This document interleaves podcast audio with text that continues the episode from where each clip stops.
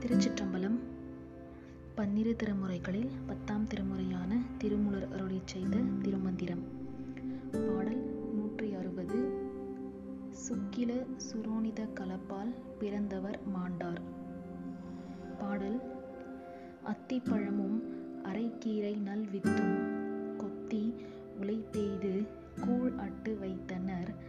அத்திப்பழத்தை அரைக்கீரை வித்து உண்ண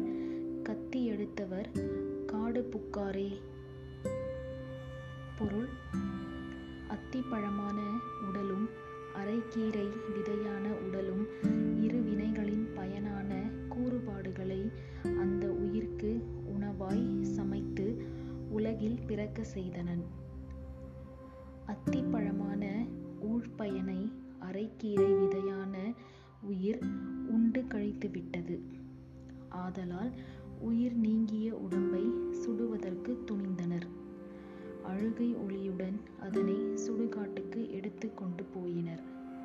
திருச்சிற்றம்பலம்